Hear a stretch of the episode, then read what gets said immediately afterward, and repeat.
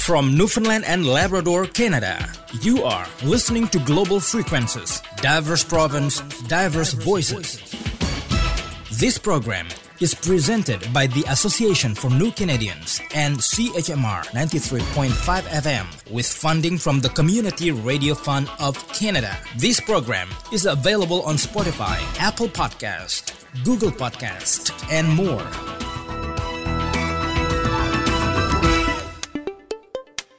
Welcome to Global Frequencies, diverse province, diverse voices. I'm your friend and host Nabila Qureshi, and this is episode four, where we always strive to bring entertaining and educational content for you.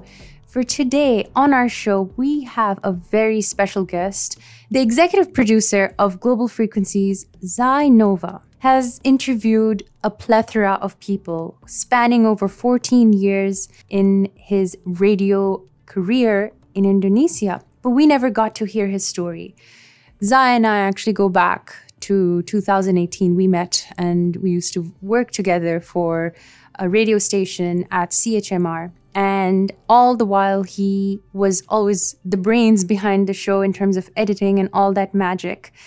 But he just never wanted to be interviewed then. I suppose he was waiting for the right moment and the right time. And this is that day. Before we get into immigrant story with Zai, uh, we have a couple of really cool youth, Zuba and James Pare from South Sudan, who will later on in the show be presenting to us three songs that they have sang in studio for us. Well, one is also recorded, a spiritual song to get them through tough times, and a couple of R&B songs. So, let's get started. Zai Nova. Indonesia is where he comes from. He left his hometown when he was 17, and finally, through a series of many adventures, finally made home and made sense of home here in Newfoundland. Before I get started with him, one quote that he swears by, and it goes something like this I don't need pity. My journey of life is an art to find my true self. Let's talk to the arts lover guy himself, Zai Nova. Welcome to the show that you have helped bring. Nabila, I, I don't know. This is uh, the situation. I'm nervous now. Don't be. Well, actually, you know what? It's okay. Be because maybe then you will give some really nice, cool answers as well too. I know that. I think this is what happened to a number of interviewers I interviewed before. They are nervous, look nervous, and, and now I'm sitting here. I'm nervous as well. What I'm going to tell about? Well, how about this? Maybe we'll start off with a song because for those who are unaware, Zai is a very accomplished and brilliant musician. He not only sings but plays acoustic guitar. Um, I think, right? You think so? Anything else? Thank you for that. yeah, I, I, write songs. I think almost a thousand now, and play a bit guitar. Yeah. Okay, so then you know one of your famous ones is "Don't Tell Me Mother." Don't tell, tell us, tell us about that. Yeah, don't don't tell me mother. It's about uh, my life of finding home in Newfoundland. And this song is written by Daryl Power and me, and uh, another guitarist as well, Colum Lata. So three of us uh, sit down together, and yeah, it's all about the day I was born until I'm here, finding my home in Newfoundland. So uh, tell me just very briefly, why did you choose this particular title for the song? It's all about the ideology was taught to me. In the, I, I have to mention this that in Islamic tradition, we are we are not allowed to drink alcohol, beer, whiskey, or whatever type of alcohol. It's understandable because a number of folks who drink uh, they fought to each other. So we don't want this to happen. So let's avoid alcohol. So my mother used to say if you want to drink alcohol beer whiskey or something like that someday in paradise. In paradise god will provide you all kind of alcohol. So then when i came to newfoundland then we moved to one beautiful town in this province called Town of Paradise. Voila, mama. But don't tell me mother. mm, so, a nice spin on the words right there. So, one of the lyrics says, I was born in Bangka in 1980. My mom and dad loved me. It's all right by me. Tell us more about Bangka Island. Bangka Island. If I describe Bangka Island, is like a Newfoundland, a separate island from the mainland. Actually, Indonesia is um, more than 14,000 islands all across uh, archipelago. Bangka Island, uh, in general, uh, is rich of natural resources, uh, especially tin mining. It's one of the biggest tin mining production in the world. So that's very rich. But they, what they left for us bad school, bad street. So 1980s when I was born, no electricity at all. The first electricity came to the village was around 1991. So during the time only kerosene lantern, that's all what we got. So when we wake up early in the morning, our nose will be black with smoke from the lantern. We have a house in the village, Sempan village, and that was a really ugly, simple house. I have four brothers and three sisters, and I'm number fifth. But most of the time we spent uh, in the farm because it was easier for us to grow our vegetables and also grow our rice for one year's supply. And it's easier for us to go hunting as well, fishing. So that's a, that's a Bangka. And also in some part of Bangka Island, you don't need fertilizer to grow your vegetable. You can harvest without uh, fertilizer. Huh? Why is that? Uh, because it's, it's the soil is very good. Mm. And also the uh, beaches there, to me, in my view, extremely beautiful with big rock and uh, white sand. One day I showed a picture of the beaches to a friend here and said, "This is very beautiful. People spend a lot of money just to go to visit this kind of place. It's beautiful. Why you left your hometown? I said, only one, freedom. That's what we are looking for, and freedom cost. You told me before we chatted that uh, you and your brother Don, um, when you guys were seven and eight, you guys used to walk uh, quite a lot to get to your school from your village. Yeah. Um, approximately two hours in total. Yeah. So tell me more about that. Yeah, back in the day, we went to school bare feet, right? No shoes, uh, hard to buy shoes, a bad economy, and one of our friends still went to school naked. Like fully. Fully naked. so, and me and my younger brother had to walk almost two hours from our farm to the village to learn how to read and write. And also, sometimes we didn't take a bath going to school from the farm to the village. However, because we walk across the street miles and miles among big forest, and then we will find river, and then we jump to the river and just continue walking again to the school. We did that for years, right? Uh, we just need to go to school from our farm and back again. So total is sometimes almost four hours go from our farm to the village and back again after school from village to farm. So we walk again across the street and you know not many cars back in the day. We were experienced almost being kidnapped by three men. So uh, that was very famous back in the day. We call it Cebok Ate. Cebok Ate is a, a, folks who kidnap a kid for sacrifice. But my younger brother and I experienced that uh, terrified moment. So after that, every time we walk from our farm to village to go to school, every time we hear the sound of motorcycle or, or car, we will jump into the forest until the car gone or motorcycle gone because we were traumatic we were terrified being kidnapped, but we had no choice because uh, that's the best way for us to learn how to read and write. We need to walk miles and miles. So uh, sometime I, I'm thinking about if my younger brother and I were kidnapped, that means my mother would call our names every day, want her son to come back. So that's that was terrified time. So the story about my relationship with water buffalo. It's a best relationship between me, my younger brother, and also our water buffaloes and how we grew up. And it was fun as kids right? And during the time that that's uh, was the first time my, my father had a kidney problem had to be hospitalized for years and uh, sent to jakarta for treatment. In that time i had to take care of my younger brother. And so we both didn't go to school much so we failed a number of times in school because uh, we love to play with our water buffaloes and uh, also hunt birds and jump into the river and swim and we just climb the trees. And while our buffalo is in the water, so we jump from the trees, bang, so just uh, and swim with uh, our buffaloes. And uh, back home again, went uh, almost sunset. We watched sunset and sit on the back of the buffaloes.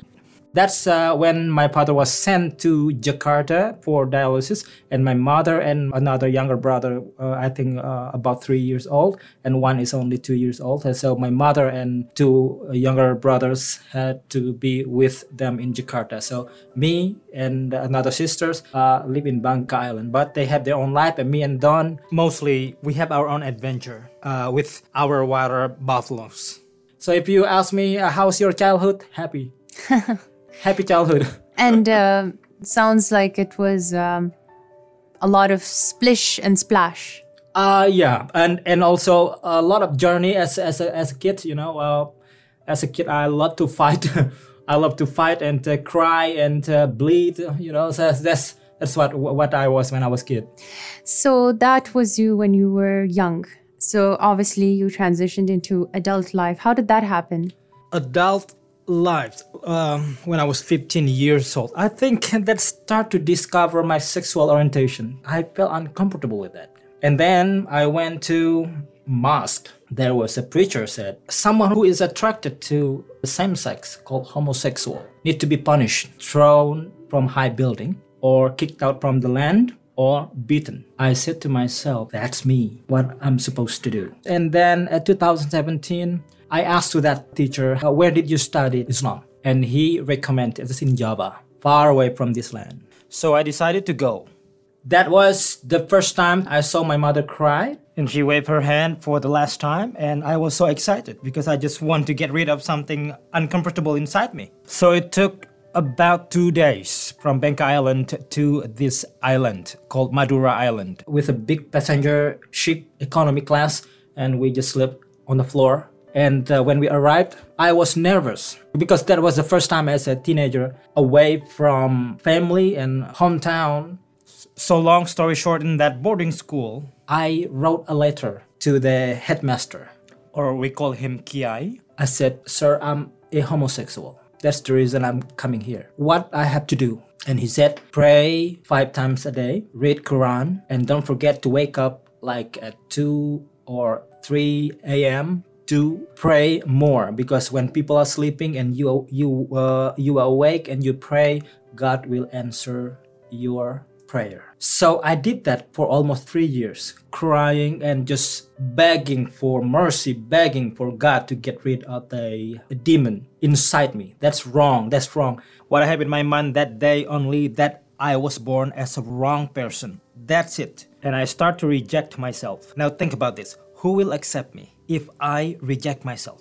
So can you make the distinction that um, that perhaps what the headmaster or whatever the ideology was at the school um, was misinformed?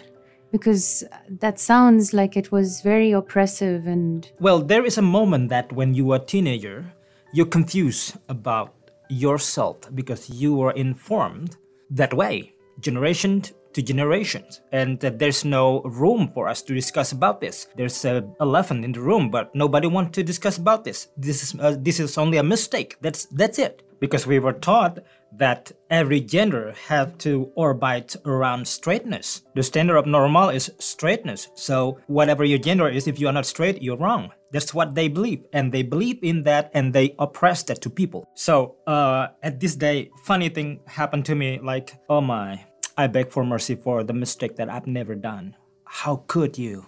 So that's uh, the things that uh, I discover a bit challenging. I don't see this is as uh, a difficult time because uh, this is how I grew up. I'm curious why, why you don't like me, why you hate me, and why. Where is this from? I didn't choose to be human being. I didn't choose to be a homosexual. I don't choose to be this, to be that. But why you hate me? Why that is you can offer me hate? Why don't you embrace me now? You want me to embrace your religions, and you don't embrace me. What is this all about?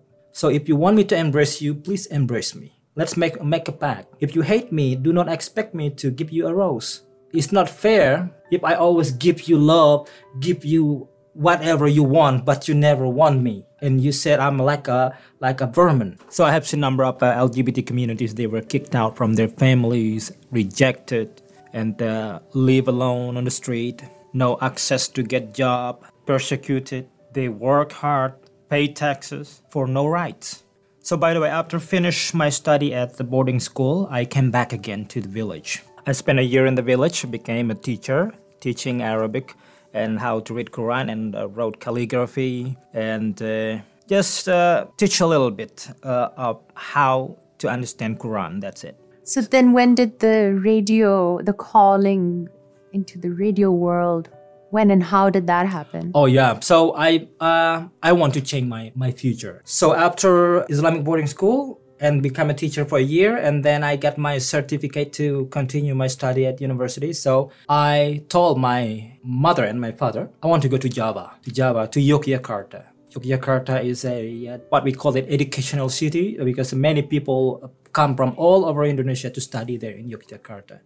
So in Yogyakarta, uh, before I lived, uh, I sit down with my father. My father was watching TV uh, back in the day. I was there uh, saying, uh, Father, I want to go to Java, I want to go to university. So my father said, You are my hope. Because among four of my brothers, I'm, uh, when I was kid, my father and my mother already seen that you are the smartest one among them. So he said, When I die, don't make your mother work in her old day. Secure her life financially so that was the last time he said to me, and after that, I'd never seen him again. And when he died, even I didn't come home to bury him because I was in Yogyakarta, still in my studying, and I had no money to come back in the same day. Because our tradition is if you die today, you will be buried tomorrow. So it's like now, not only financially, family burdened me, also my identity burdened me as well. So it's like okay, now I'm double burdened by the situation. Until today, I keep my promise to my father. I'm not gonna make every minute my mother suffer financially because that's what I promised to my father. So I went to Java from Bangka by bus because uh, to cut the expenses. I need the money when I arrive in Yogyakarta and you know to survive for a month uh, at least uh, until I get a like a transfer from uh, my parents. So long story short, I got a bus and I had to stand inside the bus because that was very small bus and ugly and full of shacks and gallons of oil. So there was no space for me to sit down because it's full of people. So I stand uh, on the bus about three hours until finally someone offered me to relax or sit down uh, on a shack. So I fell asleep on that shack.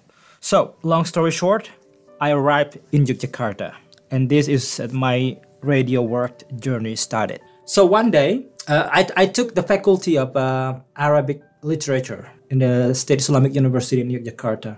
So in that university, I learned Arabic more, and also one day I was walking on the street. There was a radio station play country song, cowboy song. I didn't know what it was country, cowboy song, but I fell in love. I started falling in love with that radio station. And then I tried to find out I want to be a radio announcer in that radio station because I want to learn that music is beautiful. So I moved the faculty from Arabic literature to communication and broadcast in the same university uh, because they have community radio there. So I spent my time in that community radio in the campus and even I didn't rent a room, I make that community radio station as my room. So there was very common for students there, like staying in the university. They didn't rent room because they don't have money. So number of them like spending time in a mosque, sleep in a mosque. So so that was the start. I practiced day and night until I get that job.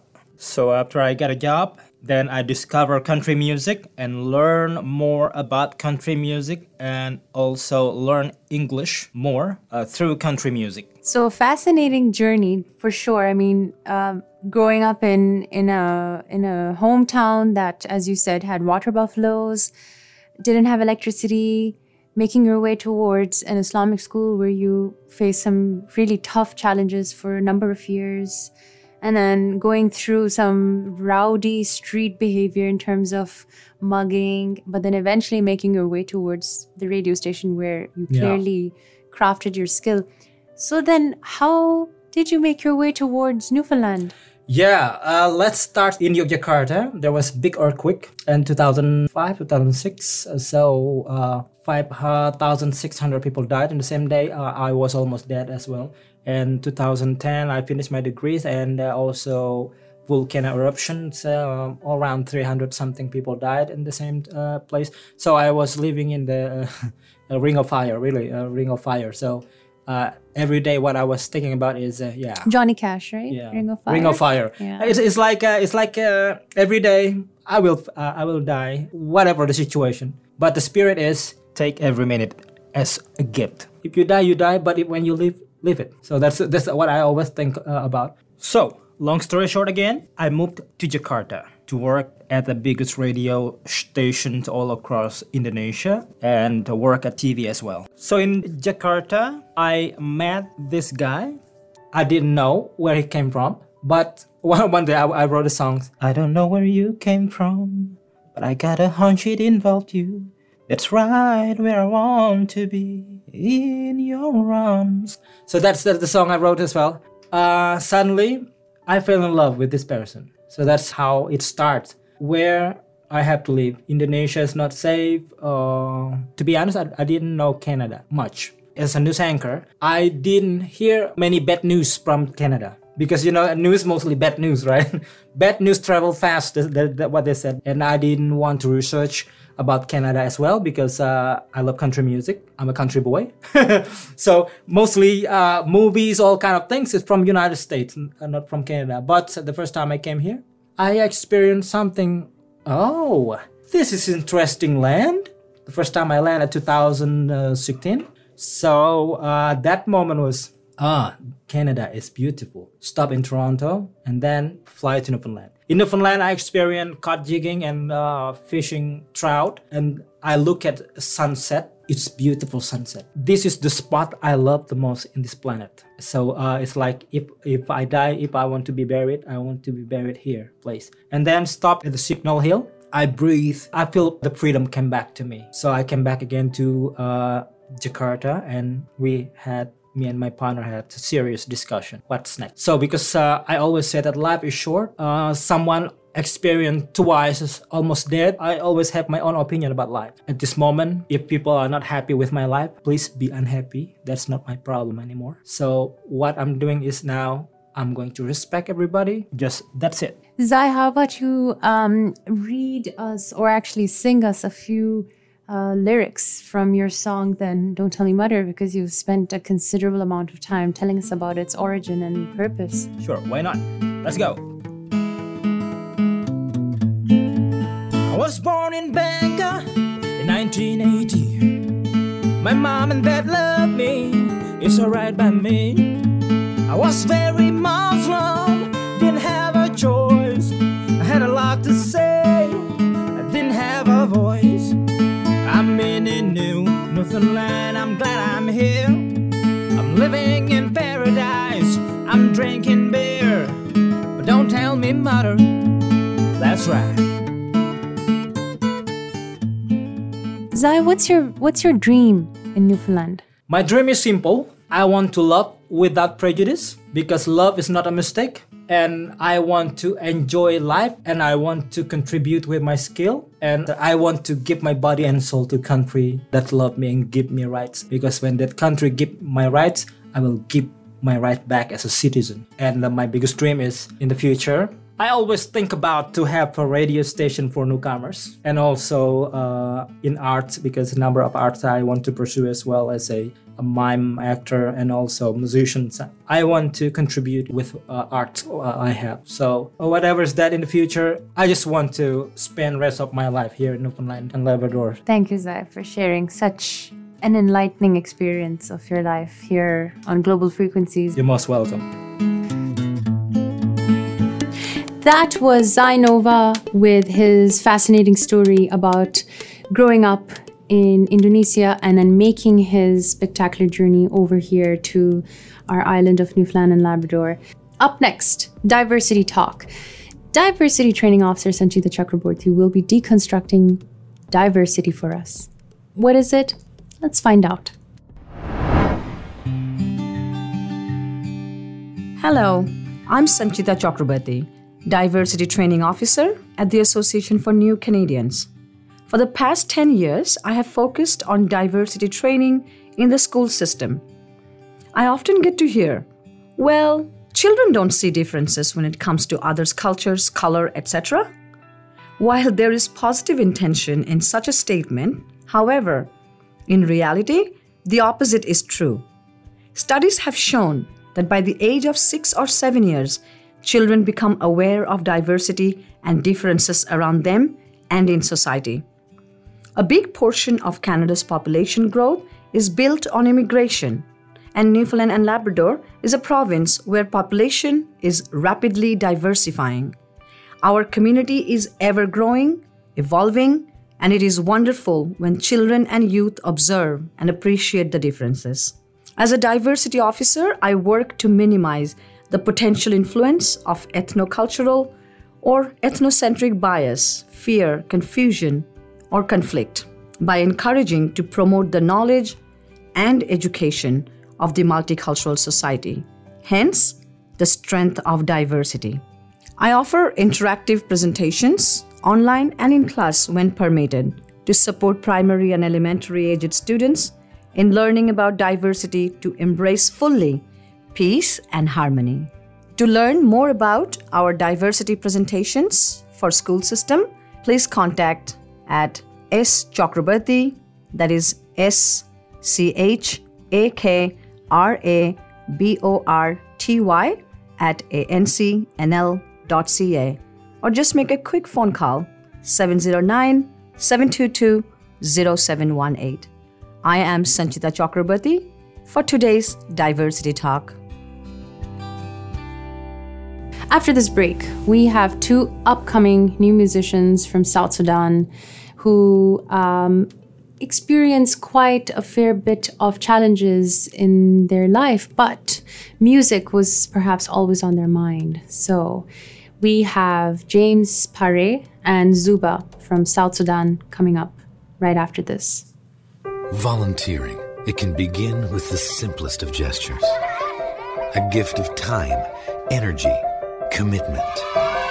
Something precious that grows stronger with every hand that touches it and grows across communities and through the very fabric of our nation and begins once again with the simplest of gestures. To Canada's six and a half million volunteers, thanks. A message from Volunteer Canada, the Government of Canada, and this station. This is Global Frequencies, only on CHMR FM.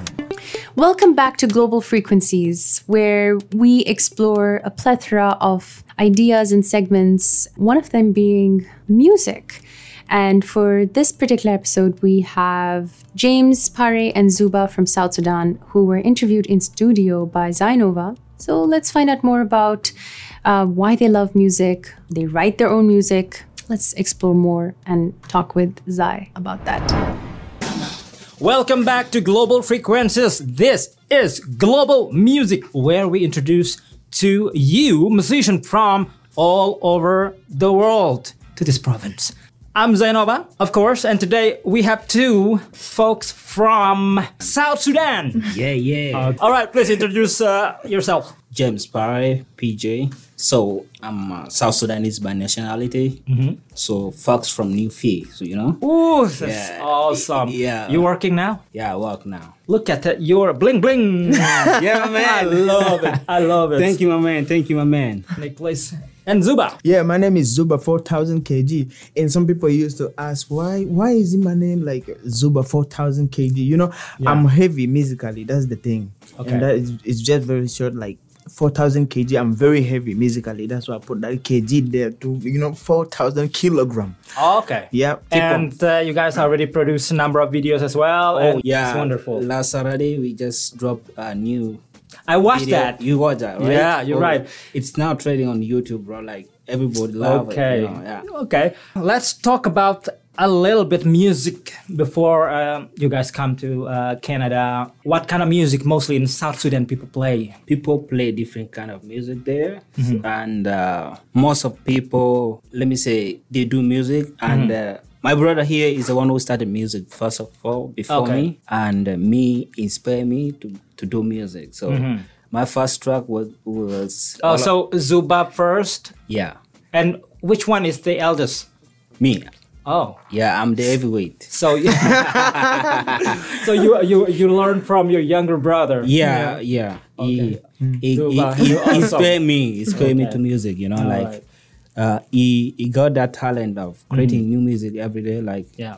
once he, he go to shower in the washroom he start singing from there. I'm listening all the time. Then i punch in 2015 Yeah. that's when I, I we did a song which is called jesus you're my way. We did the song together. And then he showed me the way to do uh, to write the lyrics and uh, create a good content a good song good good stuff. So that's why by we I get into music and uh, it motivate me. Then I start writing music. Okay. Yeah. Zuba, how do you write? Yep, I write songs like uh, when I go to the bathroom, Oh, when I'm taking shower. Uh, uh, this is uh, this is what happens when Zuba in the washroom. Make sure uh, you guys need to wait about 50 minutes because, because he's writing, you know. Yeah, for sure. Yeah, so the inspiration mostly uh, coming uh, in in bathroom. yeah. when he's when he's listening to audio, audio most of the time when he's listening audio, he, he he's singing a lot. Like Okay. yeah. So if a washroom broken, you will not write. for sure. So that's what I do. And again, about South Sudan music, as you said, like in South Sudan, we have a lot of artists. A lot of artists are doing different kind of genre of mm. music. Some of them are doing hip hop, yeah. Afro music, reggae, and reggaeton. Mm-hmm. There are a lot of kind of music Africa, like in my country, people do. Like we have a lot of young talented artists who are mm. doing so much music, so much music. So Yeah. pick me one song that you guys like when you listen to this song. We listened to this song years ago. Yeah. What, what song is that? It, Jesus, you're my way. Jesus, you're my way. this is your own song or Our song. Like, Okay, our Yeah. song. All right, Like so- uh, we made it with a family as a family. We all of us we sing. Oh, we have a little sister even in the song. Okay. It's called Susan. So okay? the So song is so good. let's listen to this song now.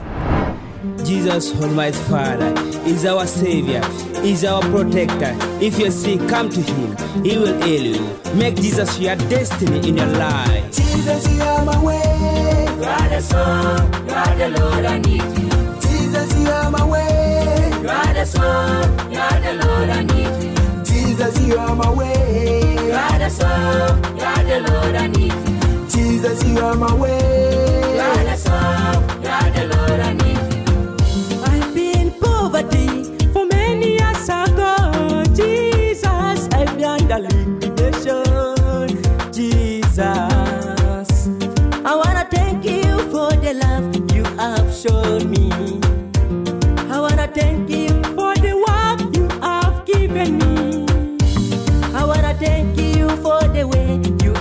Have shown me. I leave my friends to you, Jesus. I leave my family to you, Jesus. I leave your church to you, Jesus. I leave my problems to you, Jesus. Now tell us the memories behind that song. Well, in that song, like the memory behind that song is one, we were going by that time in a very hard moment. Yeah. Like we were just eh, stranded in a place where we didn't know how our life is gonna be, mm-hmm. it's gonna end, and the life was so like back and behind, like all our circle was just like blind. We don't know where our life is gonna end, and life was so hard. And then we we look around. We didn't know where to go. We didn't know where to start life. And again, we decided like the only person who can change our life, who can mm. make a way for us, is Jesus. Okay. And that's when now we came up with that song. Mm. And then we started making the song into into practice, into writing, mm-hmm. and we be able to go to another organization called Filmed Yeah. And then from there, that's where now we we be, we get to record the song, and the song is really nice. We have not mm. released the song yet since 2015 mm-hmm. up to now. We have not released the song anywhere. Like the songs it is it need the, like like too much attention for us to release the song. It need a quality promotion and and Yeah. attention on how to make it a successful song because that song we put all our energy into it and we produce the song during the very hard moment of our life and Yeah. And now let's talk about the music. I listen to all the music you guys are doing. Uh, start from disturbing song. I, dis- disturbing song means to me it's, it's not bad. Yeah. It's not bad thing. It's really good. But disturbing my sleep. Oh. disturbing my sleep because when I sleep, uh, y- your song always there in my mind. okay Mamacita. Oh yeah, It's that burning. Yeah. I said, why this song always in my head? yeah.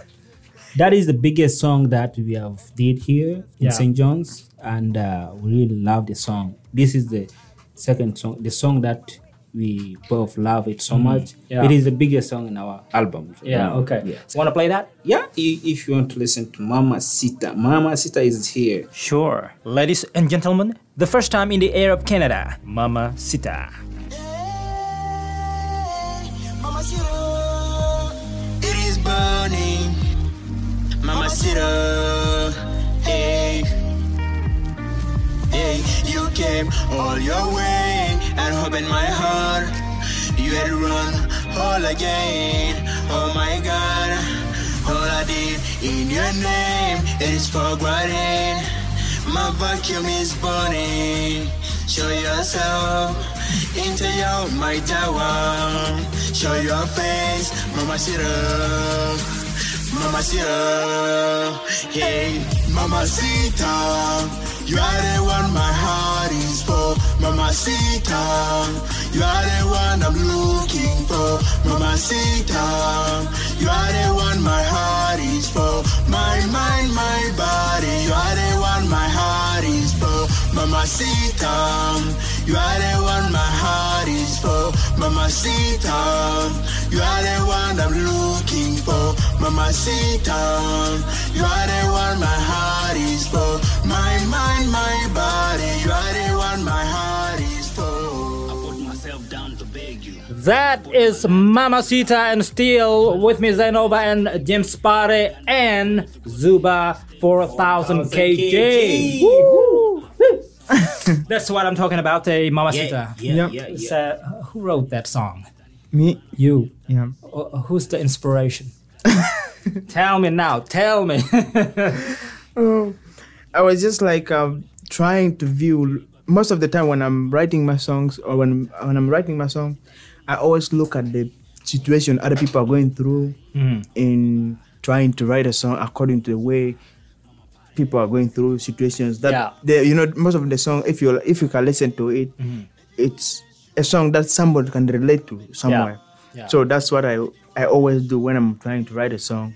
I saw some people going through such kind of situation. Mm-hmm. Yeah. then I sit and try to question myself. Then I sit down and start writing the song. When I write the song I come to him then I'm like Mm-hmm. here's the song can we work on it together Yeah. then we start working on it then you come out with these verses and then we try to redo it and rewrite it again okay. then it become a song Okay. Uh, you didn't answer my question. Who behind the song? Be honest, be honest, be honest. Be honest.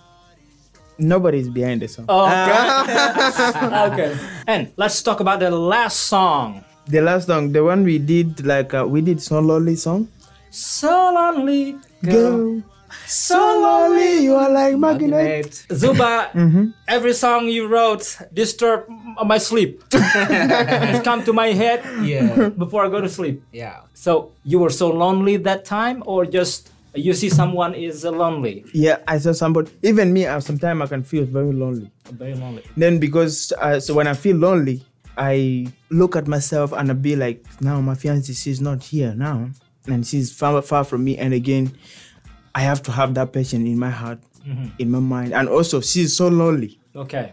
And her body is like magnet in my head. Oh, yeah, L- like magnet. magnet. Yeah. Whenever I try to sleep, I can only see her body like inside my head. Then I'm like, she's like magnet in my head and in my heart. She's just like all over me. Oh. Then That's. Uh, uh, thank you for telling that. Uh, telling that. Yeah.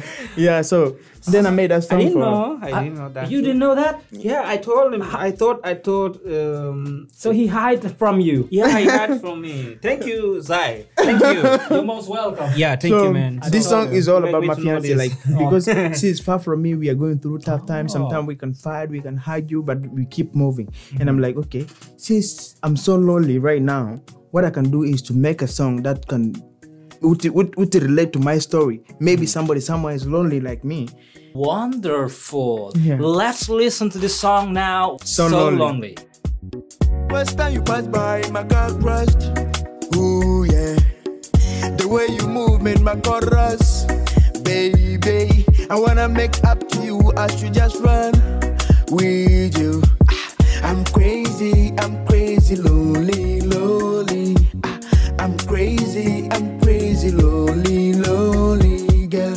I'm crazy, I'm crazy. So lonely, girl.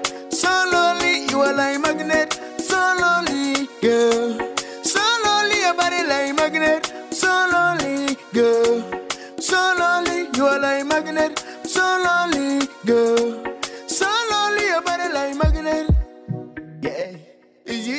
Welcome back. Thank you very much for that song. So lonely. So lonely, you are like, is it juju wala mula one day? You see, you see, I'm telling her, Okay. I'm telling her, is it juju? Like, is it a magic she did to make Oh, me? Juju is magic. Magic. Yeah. Uh, in It's from Nigeria. It's from language. Nigeria. from Nigeria. So Yeah. juju is magic. Magic, yeah, in Nigeria. I give you a juju. Juju. Yeah, you're gonna die now. you're gonna disappear now. Yeah, juju. yeah. So then I'm like mixing that thing, and I'm like, if is it juju she did to me? Oh, Mulawande. Mulawande is also another way of saying the same thing. What is juju? I'm trying to ask her, is it juju she did to my body or my brain? Like, I should just think about her every Like single minute. You are hypnotized by, Yes, yes, by yes. her. So- Okay.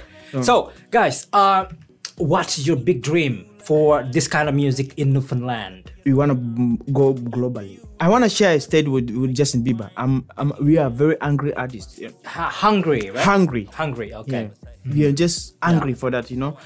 That is our goal. James, what's the challenge you and Zuba face as new musician coming to Newfoundland? Uh, Don't tell me snow, okay? Uh, only music. only music. no, no snow. Uh, first of all, the challenge we face most is uh, recording in studio. We are trying all our best to have. We need to have our personal producer, but somebody who gonna be there for us to record our song. Any like, like once you create a song, hmm. it's gonna take us a time. We need to look for somebody. We need to book appointment. Yeah. Sometimes we book, it fails. Sometimes we. So we need somebody who's gonna be there for us at any time we create a song. Yeah. Pop, we record. Hmm. Then we create a beat so quick and we do it. Hmm. That's the main challenge, and we, we doesn't have our own studio, like personal studio where, but Yeah. our producer will be there all the time. Those are the challenges which is facing us, taking us back, and uh, we we normally like going forward. I hope that will be better in the future. So, Zuba and Barre, how can we find your music? So we're looking up to you guys. Just follow us on Facebook, James Parre, Zuba 4000 kg, and uh, also on Instagram or Twitter. Anything you're gonna find us there. Just follow us down there, and also on YouTube. We have a song. Uh, all our songs in YouTube. Just search James Parre Zuba 4000 kg. So you're gonna find it there. Everything there. Thank you so much. Pick up. Okay. One love. Bye for now. Thank you. Listen to Global Frequencies, a new program celebrating diversity in Newfoundland and Labrador, covering topics pertinent to the diversification of the province, multiculturalism, immigrant businesses, anti racism, integration, economic growth, and more. Every second Wednesday, 7 p.m. on CHMR 93.5 FM and on Spotify, Apple Podcast, and Google Podcast. This program is presented by the Association for New Canadians and CHMR 93.5 FM with funding from Community Radio Fund of Canada, Atlantic Canada's Opportunities Agency, and the Office of Immigration and Multiculturalism. Global Frequencies. Diverse province, diverse voices. You are listening to Global Frequencies. Diverse province, diverse voices. As we start wrapping up the show, we have one final segment for you coming from the western coast of Newfoundland. Association for New Canadians Business Diversity author Stephen Blackwood from their satellite office in Corner Brook held a panel discussion titled Campus and Community. This particular seminar focused on international students' contributions to community vibrancy in the province's west coast. Here's an excerpt from that discussion. You will hear from panelists such as Shireen Merchant, Benson Gihangange, Melissa Halford, and Natasha Hillier. Welcoming everybody to our panel. It's called Campus and Community Contributions of International Students on the West Coast. My name is Steve Blackwood, and I'm a Business uh, Diversity Officer at the Association for New Canadians here in Corner Brook. So, before we get started, I'll acknowledge that we are uh, the lands on which we're situated today, wherever we are in Newfoundland and Labrador, are in the traditional territories of diverse Indigenous groups. And we acknowledge with respect the diverse histories and cultures of Beothuk, Mi'kmaq, Innu, and Inuit of this province. So, we're going to chat about contributions that international students are making both to um, you know, our post secondary educational institutions and the communities in which they're residing. Okay, so let's turn to a brief introduction of our panelists. So, Shireen Merchant is originally from Pakistan. She arrived in the winter of 2019. She's studying visual arts at Grenfell campus and is almost finished her second year. She's an international caucus, a students caucus representative, and works with student services as an assistant for the uh, international division as well. So Benson Gihanye is originally from Rwanda. He arrived in Corner Brook in August of 2019. And uh, Benson has a Master's of Science in Agricultural Economics and Management and is currently completing his PhD in transdisciplinary and sustainability at uh, Grenfell campus. So uh, on the staff side of things, we have Melissa Halford. She's the uh, oversees the ESL programs at Grenfell campus. That includes the intensive English program and the intensive English bridge program and community ESL programs. Finally, we've got Natasha Hillier, who is a student development officer with the College of the North Atlantic. Uh, she's originally from Corner Brook. Okay, so welcome everybody. So we're going to talk about how the process of internationalization has changed these post-secondary institutions over the last number of years at Grenfell campus and the College of North Atlantic. Um, we're going to look at it from the institutional perspective, we're going to look at it from the student's perspective, and we'll talk about anything else that pops up in the course of that examination. So to break the ice and stop talking, I'd like to uh, sort of ask each of our student panelists diversification is it's increasing sort of everywhere slowly but surely in our area. So let's chat a tiny bit about uh, the benefits culturally economically and otherwise in the region. How do you think that internationalization is um, transforming our local uh, institute, educational institutions? Now shireen you've been here for a little bit longer so maybe i'll ask that of you first. Um, i believe that uh, since from another part of the world, completely from a different continent. And I've been like I I've grown up in Pakistan, but then I did my high school in um, Dar es Salaam, which is in Tanzania, Africa.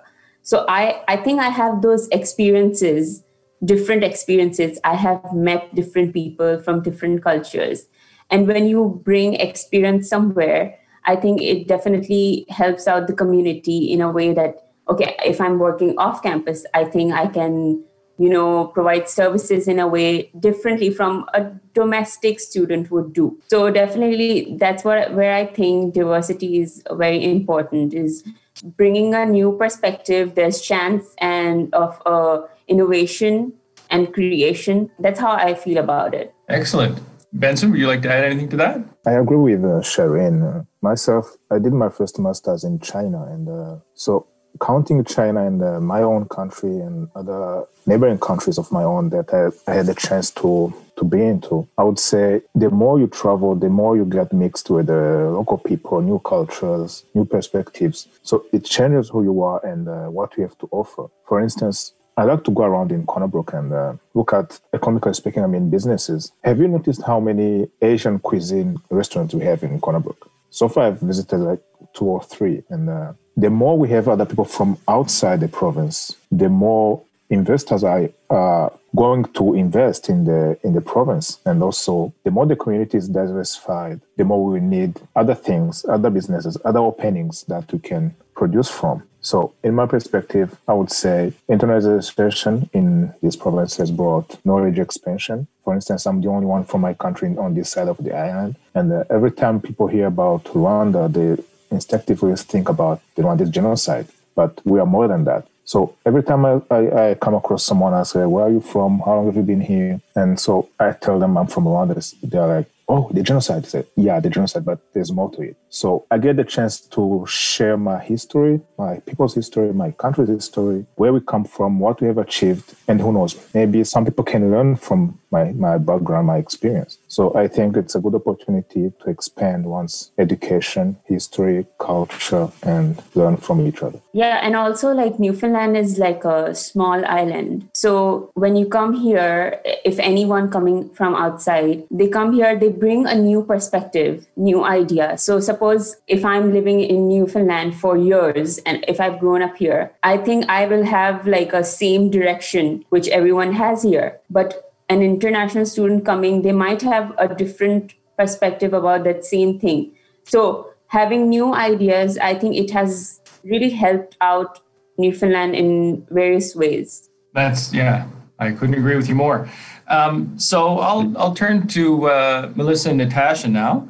So how long have uh, your respective institutions been uh, focused on attracting international students? And then please say something about how that recruitment process has evolved over the last uh, you know few years.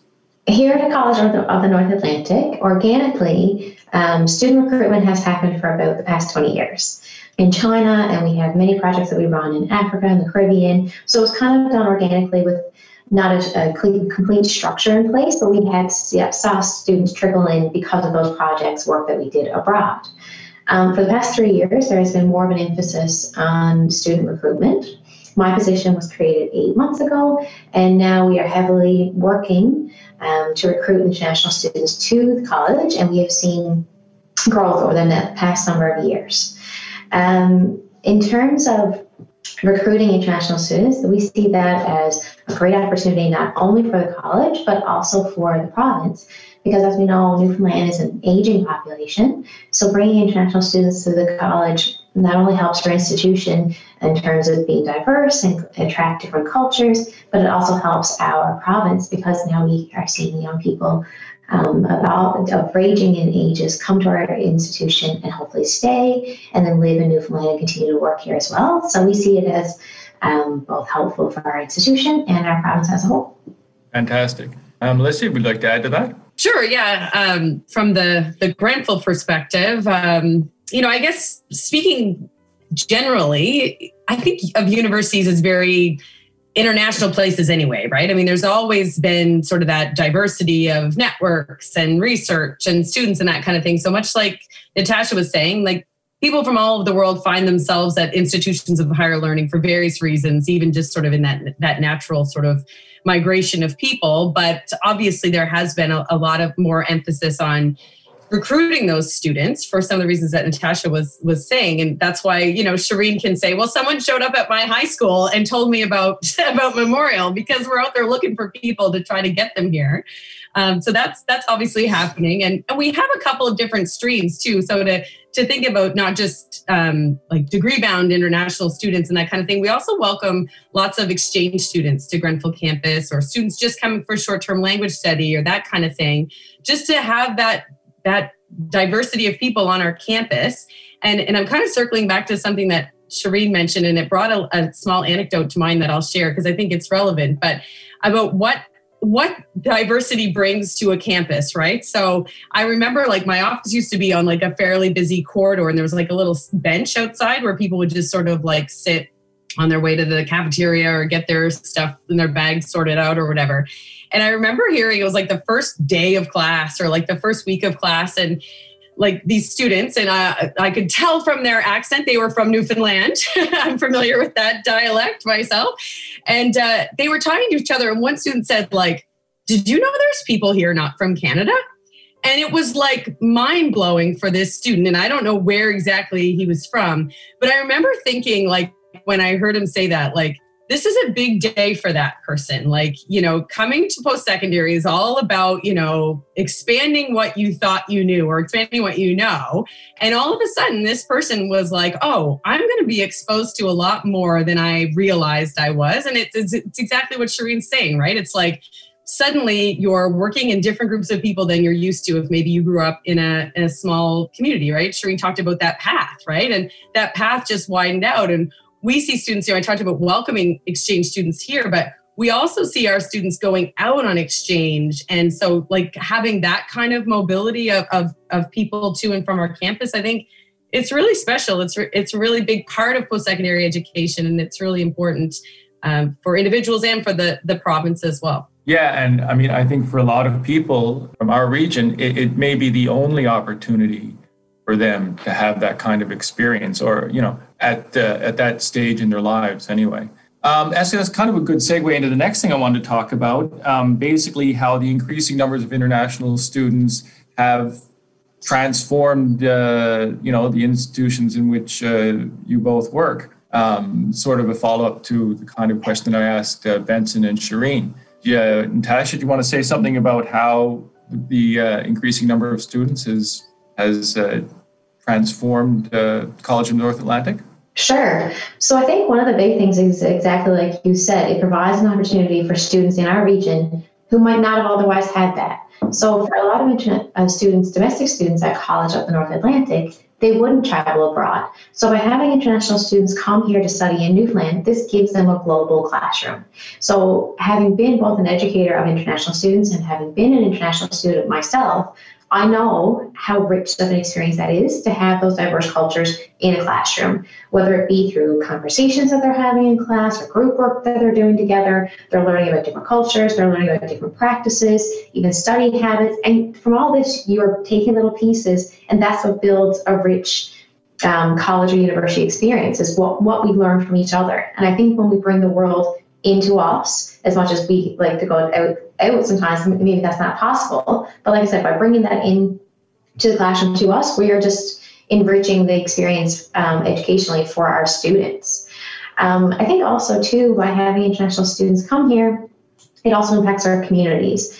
Um, we know that a lot of local employers are finding it hard to fill service positions, for example, um, or essential service jobs. And a lot of international students are filling those gaps in our community. So that is something that is helping um, international students because they are able to support their studies um, by having a part-time job. As we know, they're able to work up to 20 hours. And that's also helping our, our economy because as um, you may or may not know, CNA has 17 campuses across Newfoundland. So we are able to get, have campuses in those small rural areas, and then that is able to give back to the local economies because there's um, students there who are able to work. So I think it's a really good thing to have international students in our campuses, both for our students, um, the local economy, and the institutions themselves as a whole. Yeah, I love that uh, that expression of a global classroom. I mean, you kind of associate that with something you know that's sort of inherently online or you know internet based, which I guess kind of everything is right now for the moment. Right. But uh, even you know when we're not living in that world, uh, yeah, it, it's it's bringing the global to the local. Um, Melissa, do you want to amplify on any of that, or? Sure. Yeah, I think like at Grenfell, one of the things that tends to come to mind, I think, when we think about like the like the growing international student community is like some of the programming, right? So you know, there's international night. There's lots of moments when we invite community members up to campus and to sort of get a, a feel for what campus is like how how diverse our campus is, but I can't help but think too a, a, bit more about like what the classroom experience is like. And I don't want to like speak out of turn here either because I'm not a faculty member. And so I, I don't like teach at Grenfell. And so if if anyone on the call who would like to add to this can, but anecdotally, what I have heard from faculty members is the idea that see 10 years ago when there was like you know single digit numbers of international students on campus the approach to the class was very much sort of like, well, this is the default perspective, the sort of the Newfoundland perspective. Oh yeah, what do you think? You're not from here. To kind of just get up, as opposed to things are shifting now, right? Like the the number of international students on campus is increasing, so it's not like you're just coming from one angle and asking for someone else's that it's sort of like okay well we've all got something different here. How can we all look at this situation? And even that's helping people to identify or to, to recognize the fact that there are multiple perspectives from within every culture too right? So what angle is everybody coming at this from as opposed to well this is sort of what we do. What do you think? Um, kind of having that broader lens is the way I kind of think about it. So, like I said, I'm not in the classroom necessarily to, to give like specific examples of that, but from speaking with colleagues who do, you know, lead classes on a regular basis, it seems like that shift is happening as the numbers are going up. And I can only see positive in that in, in that. So, um, how do you think that international students have changed the dynamic at your institutions? Not just at your institutions, but also like at the in the wider community, socially, culturally, economically. I know Natasha, you already said a little bit about that, but uh, is there anything more you can add? Like, obviously, a lot of students, a, lot of people end up here uh, to be students at Grenfell, but they are so much more than that, right? You don't spend 24 hours a day being a student, even though I'm sure it feels like that when roll around, eh, guys? But, uh, you know you're you are much more than that. And so that's what happens right? You it, like shireen brought up the the church breakfasts right? I mean like that's such a perfect example of just that's a big part of, of, of for many students a big part of their life right? And so that community exists you know sort of separate yet connected to the grenfell community. Um, you know your your colleague the people that you work with your friend communities like there's so much you're not just students right you're residents of the province and or of the community or whatever and so you you become part of various communities in that way and like I, I think of, of Shireen, I, I, know her because you know we've worked together on lots of projects. And when you say you've only been here two years, I mean it feels like you've been here for so long because you've been involved in so much. I feel like you're just sort of always there, right? And I think about you know when you're talking about building your your confidence, I think it's because you've taken on so many uh, like leadership opportunities. And I think that is kind of an experience that's a bit unique in some ways for international students. I mean, like it's it's like Benson was saying, you show up in a place and you don't even necessarily have like a can opener. Like where do you begin, right? And so you really have to take a lot more initiative, a lot more steps, and then that just builds more connections with people, especially when people are open to the connections, right? If someone is like, "Let me help you out with that," and then like relationships kind of form and things develop from there. And I mean, I think that it sometimes it is the little things. Like we go too far sometimes. We're like oh we should have a multiculturalism event of some kind which are great. And there's like there's lots of great opportunities with those big events. But sometimes it is just like the small the small interactions that make the biggest difference. Um, and that can just like can lead to those this idea of the welcoming communities right? Like it's so hard to capture what that is what that means. Like what do we do? How do we become that? But i think it like at the end of the day, it comes down to just like someone helping you out, someone giving you a drive somewhere or hooking you up with a, you know, a can opener or whatever the case is, right? That we, like, I think that that's such a big part of, of just how we can all be working together and, and even create more positivity from, from the situation. Okay, well, I, I, think that's about it. So I think I'm just going to clue up by uh, thanking everybody for participating and for being in the audience. Thanks for having us. Thanks and uh, goodbye.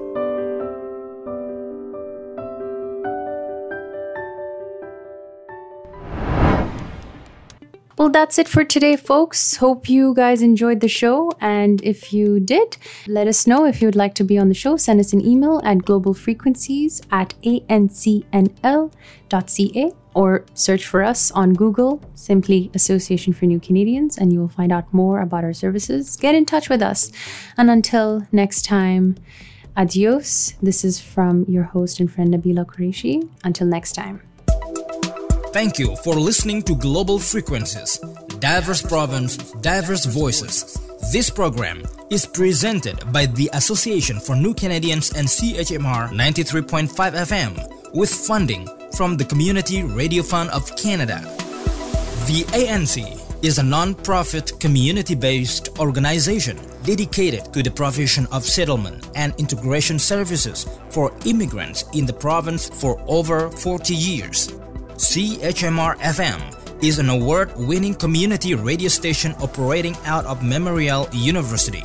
The station has been broadcasting a range of music, spoken word, and cultural programming since 1987. If you would like to touch base with us, email us at globalfrequencies at ancnl.ca.